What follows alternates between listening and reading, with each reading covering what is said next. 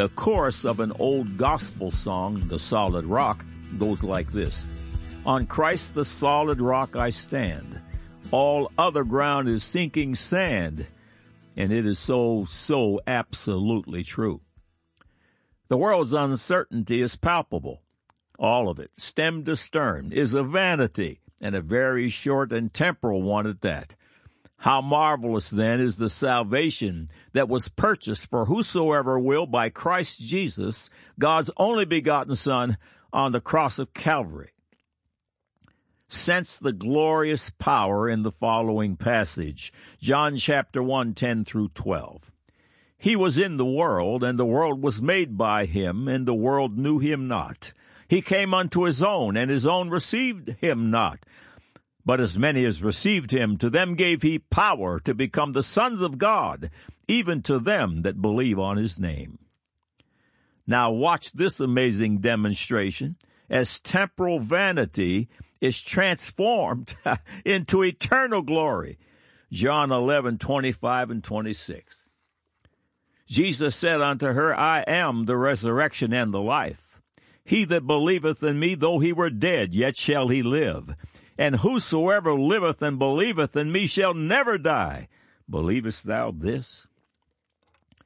The promises that God makes to his children are sourced and secure in heavenly places.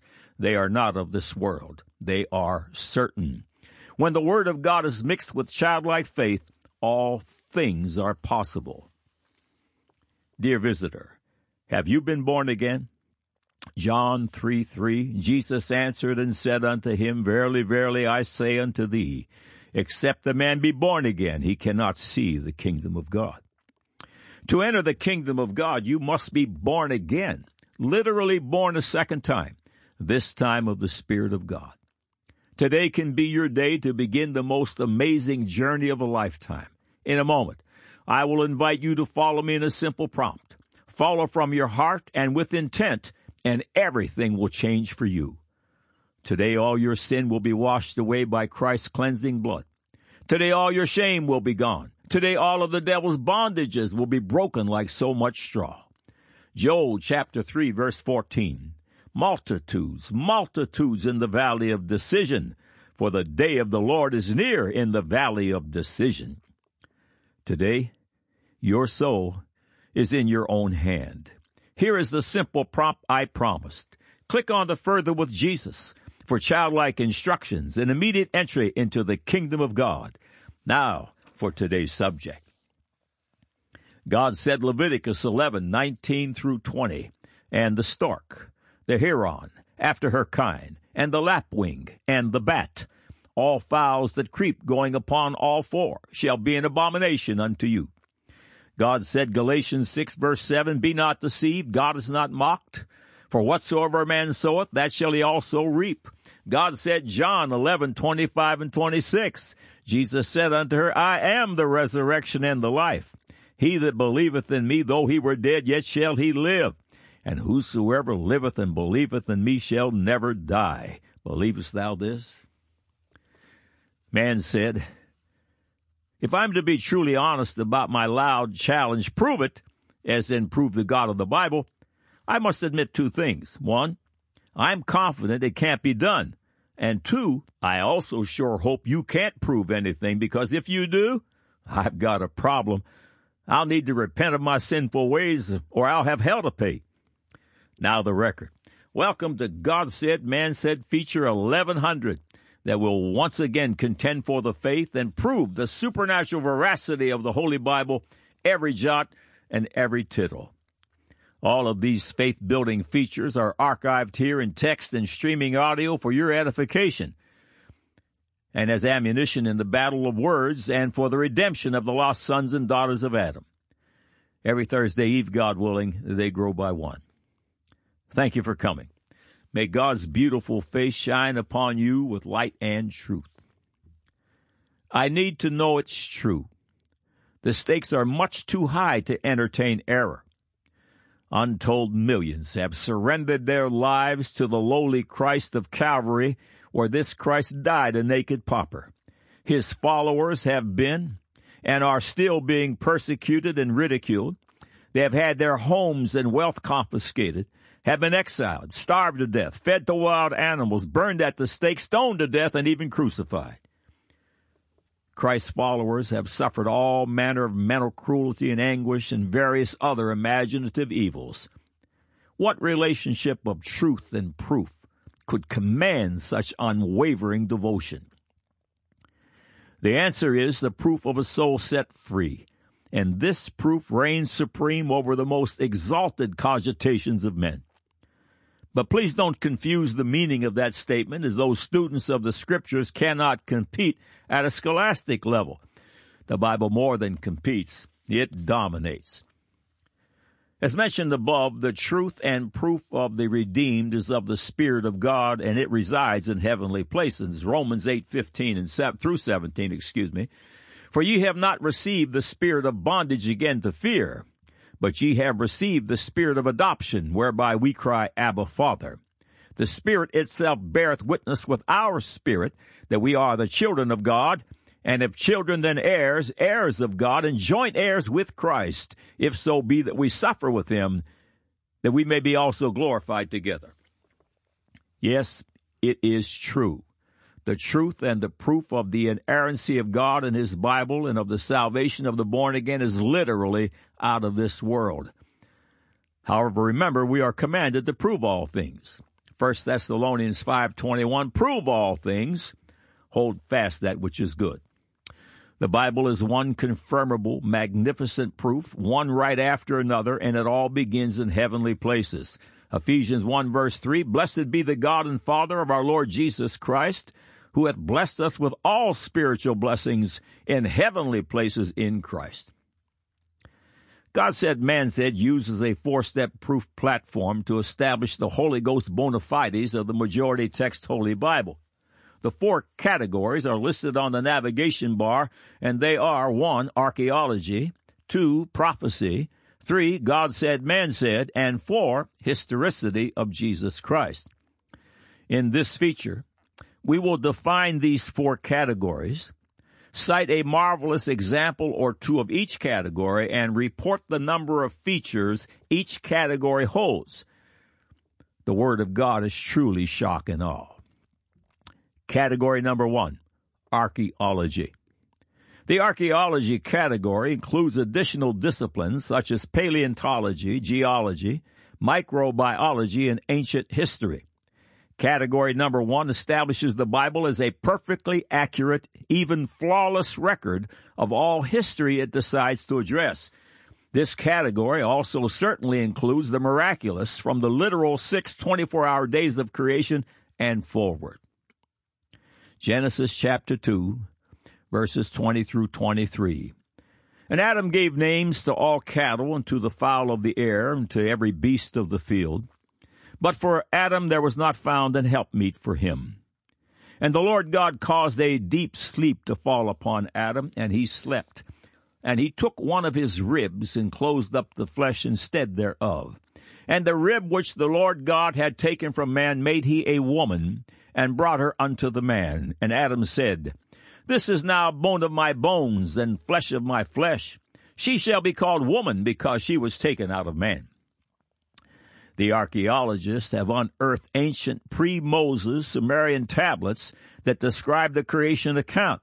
Dr. McCoy, author of Scripture Insights from Science and Archaeology, writes, the Sumerian creation account on six tablets, known as the Enuma Elish, uh, went on high, dates to about 2500 BC. In Babylon, it was recited on the fourth day of the New Year's festival. Creation is described ex nihilo. The first tablet describes the time when heaven and earth did not exist. One tablet describes the creation of a woman who is named Ninti in Sumerian, translated as the lady of the rib and the lady who make alive. Thus, well before Moses, these concepts were known, but badly garbled with accounts of gods and goddesses fighting for control. End of quote. Noah's flood? Impossible, they claim. If the flood is actually true, then there is a God who involves himself in the affairs of men, and that would mean that all will have to stand before this God of the Bible at the great white throne judgment. Can't be, can't be, they shout. But fish fossils are found on every mountain peak. A sea monster was unearthed in Nebraska, shark fossils in Cleveland, whale fossils in the desert, and flood strata covers three quarters of the Earth's surface. Did we mention that 500 ancient societal accounts also speak of a similar event? They can't connect the dots. Presently, the archaeology category has 132 features. Number two category, prophecy. Prophecy establishes God's authorship of Holy Writ. The prophecy of future events places God's Word far above man's abilities to predict the future. The following excerpts are from the God Said, Man Said feature, Prophecies of Christ and Proof That God Is, Part 2. God's prophecies predicting the future are not just to warn and inform the faithful, but they are also God given proofs of the supernatural inerrant nature of Holy Writ. Isaiah 41, 21 through 23. Produce your cause, saith the Lord. Bring forth your strong reasons, saith the King of Jacob. Let them bring them forth and show us what shall happen. Let them show the former things what they be, that we may consider them and know the latter end of them, or declare us things for to come. Show the things that are to come hereafter, that we may know that ye are gods. Yea, do good or do evil that we may be dismayed and behold it together. When the laws of probability are attached to prophecy, it illustrates the utter supremacy of the God of the Bible. When the calculations of uh, probability are applied and the results state one chance in five billion that a man could have made the biblical prophecy being considered and see it come to pass, then there can only be one other conclusion. The other conclusion is that the chances are four billion 999,999,999 out of 5 billion that the prophecy was made by God. But there's more. One, we have the prophecy. Two, we have its probability. And three, we also have the record of history. And so it is with Jesus Christ, the King of glory. The virgin birth, the ministry, the crucifixion, and the resurrection of Jesus Christ are thoroughly documented by God's Old Testament prophets hundreds and thousands of years in advance. Approximately 500 years before Christ, the prophet Amos writes in chapter 8, verses 9 and 10, And it shall come to pass in that day, saith the Lord God, that I will cause the sun to go down at noon, and I will darken the earth in the clear day. And I will turn your feast into mourning, and all your songs into lamentation. And I will bring up sackcloth upon all loins, and baldness upon every head. And I will make it as the morning of an only son, and the end thereof as a bitter day. The fulfillment is recorded in Matthew 27 verse uh, 45. Now from the sixth hour, there was darkness over all the land until the ninth hour. The following excerpt is from Grant Jeffrey's book, Jesus, the Great Debate. Thallus and Phlegon, two pagan historians who lived in the first century, both reported an unusual darkness that blotted out the sun for three hours during the Passover in the year AD 32, the year of Christ's crucifixion. These reports confirm that the prophecy of Amos and Matthew's historical record are absolutely accurate. End of quote. More from Jesus the Great Debate. Another remarkable, remarkable historical reference to this supernatural darkness is found in the manuscript of another pagan historical writer from Lydia named Phlegon, a man who was granted freedom by the Emperor Adrian. In approximately AD 138, Phlegon noted the astonishing fact that this great and extraordinary eclipse of the sun distinguished among all that had happened. It occurred in the fourth year of the 202nd Olympiad, which was the 19th year of the reign of Tiberius Caesar as Emperor of Rome. In his chronicle, AD 300, the Christian historian Eusebius quoted from Phlegon's 16 volume collection of Olympiads and Chronicles as follows All which things agree with what happened at the time of our Savior's Passion and so writes Phlegon, an excellent compiler of the Olympiads in his 13th book, saying, in the fourth year of the 202nd Olympiad, there was a great and extraordinary eclipse of the sun, distinguished among all that had happened before. At the sixth hour, the day was turned into dark night, so that the stars in the heavens were seen, and there was an earthquake in Bithynia, Bithynia uh, which overthrew many houses in the city of Nice. So writes the above named author. Furthermore, Phlegon indicated that the darkness that covered the earth began at the sixth hour, precisely the same hour recorded in Matthew 27, verse 45, end of quote. Bible scholars have cataloged over 300 scriptural prophecies of Christ. Statistician Dr. Peter Stoner calculated the odds of a man making just 48 of the biblical prophecies of the coming of Jesus Christ and having them come to pass. The odds of a man making these predictions and having them come to pass are 1 and 1 followed by 144 zeros, a number so huge that language can't label it. The chance of any man just making eight of the prophecies and having them come to pass is one in a hundred million billion. if a mortal has one chance in a hundred million billion of successfully making these predictions, then the other side of this equation would simply say that all the numbers in a hundred million billion, with the exception of one, are the chances these prophecies were made by a supernatural God. End of quote. Presently, the prophecy category is home to 130 features. Proof category number three God said, man said, the record. It is from this category that God said, man said takes its name. Each feature in the category certifies the accuracy of Galatians 6 7. Be not deceived. God is not mocked. For whatsoever a man soweth, that shall he also reap. In this section, we cite the Bible's position on a topic or subject, cite carnal man's contrary position, and then catalog all the deadly results of carnal man's disobedience. The following truth is central to this category. All of God's commandments, directives, and precepts have inherent within them a blessing or a curse, because all of God's commandments, directives, and precepts are the inerrant truth Obeying them yields the fruit, the blessing, of doing the right thing. Because all of God's commandments, directives, and precepts are the inerrant truth, disobeying them yields the very deadly and damnable fruit, the curse, of doing the wrong thing. It's just that simple. The cardinal law of sowing and reaping cannot, cannot, I say, be denied.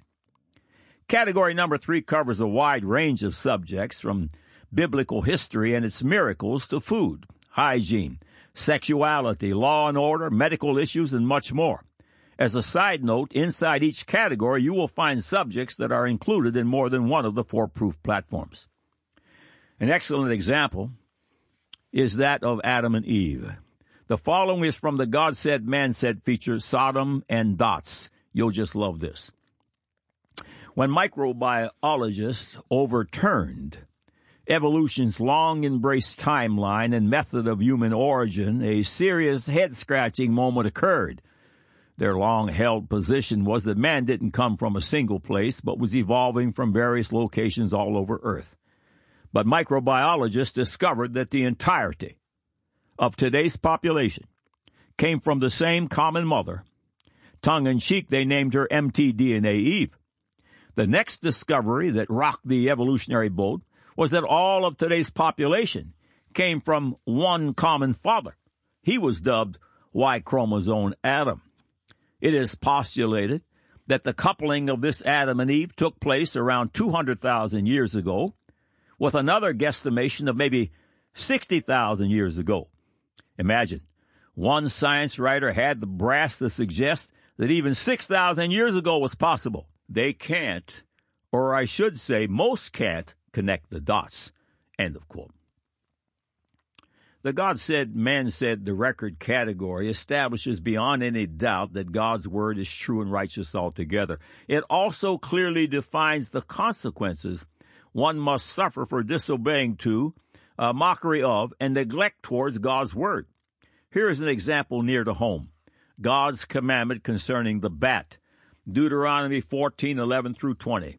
Of all clean birds ye shall eat, but these are they of which ye shall not eat the eagle, and the ossifrage, and the osprey, and the glede, and the kite, and the vulture after his kind, and every raven after his kind, and the owl, and the nighthawk, and the cuckoo, and the hawk after his kind, and the little owl, and the great owl, and the swan, and the pelican, and the gier eagle, and the cormorant, and the stork, and the heron after her kind, and the lapwing, and the bat. And every creeping thing that flieth is unclean unto you, they shall not be eaten. But of all clean fowls ye may eat. Not only are we commanded not to eat of unclean creatures, we are also directed not to touch the carcass of unclean creatures, Leviticus 11 verse 8. You're familiar with the coronavirus. There may be some question on whether this deadly pandemic originated in a wet market or a lab in China, but there is no question concerning the bat's role in it. Consider these paragraphs from the God Said, Man Said feature, The Coronavirus. You won't believe it. The headlines tell a grim story. Nature publication, February 3, 2020. A pneumonia outbreak associated with a new coronavirus of probable bat origin. Science Daily, February 10, 2020. Coronavirus outbreak raises question why are bat viruses so deadly? The subhead states bats' fierce immune systems drive viruses to higher virulence, making them deadlier in humans. Several paragraphs from Science Daily follow. A study of cultured bat cells shows that their strong immune responses constantly primed to respond to viruses can drive viruses to greater virulence. It's no coincidence that some of the worst viral disease outbreaks in recent years, SARS, MERS, Ebola, Marburg, and likely the newly arrived 2019 nCoV virus originated in bats. The subheadline, excuse me, in a February 12, 2020 feature on Vox states, horseshoe bats are known to carry coronavirus which can infect humans. A few excerpts follow from an interview Vox feature writer Brian Resnick did with Jonathan Epstein. To better understand why health officials want to know which animals were involved in the new outbreak, I called up Jonathan Epstein. He's a veterinarian and an epidemiologist with the Eco Health Alliance who was involved in tracking down the animal source for the SARS outbreak. Question what do you know right now about where this novel coronavirus came from? Epstein. I think we have very strong evidence that supports the idea that this virus ultimately comes from bats, but we don't know what other animals may have been involved. Question. What do you mean by what other animals may have been involved? Is it possible that this didn't come directly from bats? Epstein. A good example here is the story of SARS. When SARS emerged in 2003, it was also in a live market in southern China and Guangdong. It turned out people that were handling and uh, trading civet, small, mostly nocturnal mammal native to tropical Asia and Africa, had a higher instance of exposure and infection to this virus. Then they tested animals within the markets, and civets were found to be infected with the same virus that was infecting people. So the assumption was made that people were getting it from civets, and civets were very promptly and publicly removed from markets and stamped out. But a very important study came out a few months after the epidemic looking at civets on farms that supplied the live animal markets, and it turned out that none of the civets that were being farmed had any evidence of exposure or infection to SARS coronavirus. That was important because this was not, in fact, a civet virus that was going into the markets. Civets were being infected in the markets themselves, just like people. Resnick asked. So what was giving civets SARS? Was it the bats? Epstein. So this is where I came in and my colleagues. We started working on SARS back in 2003, trying to understand what the wildlife reservoir was. And we found it to be bats, horseshoe bats specifically. We now know that there's a whole group, a whole diversity of viruses related to SARS that are circulating in horseshoe bats. One of the viruses we identified with our partners at the Wuhan Institute of Virology back in 2013 is 96% similar to this novel coronavirus. That gives us confidence that this new coronavirus also is a bat virus originally. These bats are hunted and eaten in China and in fact were brought into the markets in the case of SARS, and that is how other animals, including people, were infected. End of quote. Here we go again. Another new global field study is in, and the discovery is that every commandment and precept in God's Word has inherent within it a blessing or curse, because the Word of God is the supernatural inerrant truth. Obeying it yields the blessing of doing the right thing, because the Word of God is the supernatural inerrant truth. Disobeying it yields the curse of doing the wrong thing. God is not mocked. End of quote. Today, the God said, man said category boasts an impressive 908 features. Category number four the historicity of Jesus Christ. It is shocking to imagine that the world is full of Christ deniers. They deny his virgin birth, they deny his divine person, his miraculous world changing ministry, his crucifixion, resurrection, and ascension into heaven, and of course they deny all the promises he made to the saints. Unfortunately for the willingly ignorant, the record shouts, Yes, Jesus Christ. The following paragraph is from Lee Strobel's book, The Case for Christ. Strobel quotes famed barrister Sir Lionel Luckhoo concerning the legitimacy of the history of Jesus Christ and even something as dramatic and gospel central as the resurrection. It reads, that was also the assessment of Sir Lionel Luckhoo, the brilliant and savvy attorney, whose astounding 245 consecutive murder acquittals earned him a place in the Guinness Book of World Records as the world's most successful lawyer. Knighted twice by Queen Elizabeth, this former justice and diplomat subjected the historical facts about the resurrection to his own rigorous analysis for several years before declaring, I say unequivocally that the evidence for the resurrection of Jesus Christ is so overwhelming that it compels acceptance by proof, which leaves absolutely no room for doubt. End of quote. The following paragraph is from the God Said, Man Said feature, The Crucifixion and Resurrection of King Jesus. The famous Jewish historian Josephus, who was born in 37 AD, not long after the death of Jesus, wrote concerning Jesus' life. And one of his books, Antiquities of the Jews, the following passage is found. Now there was about this time Jesus, a wise man, if it be lawful to call him a man, for he was a doer of wonderful works, a teacher of such men as received the truth with pleasure. He drew over to him both many of the Jews and many of the Gentiles. He was the Christ, and when Pilate, at the suggestion of the principal men among us, had condemned him to the cross, those that loved him at the first did not forsake him, for he appeared to them alive again the third day, as the divine prophets had foretold these and ten thousand other wonderful things concerning him. And the tribe of Christians so named from him are not extinct at this day. End of quote. The above passage has been hotly contested by the Jews and other liberal scholars.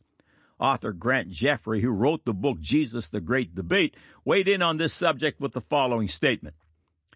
For three centuries, a great debate has raged among biblical scholars regarding the authenticity of the text of Josephus about Jesus of Nazareth. Many liberal scholars believe that this reference to Jesus Christ, to his brother James, and John the Baptist must be uh, interpolations or forgeries by Christian editors in later centuries.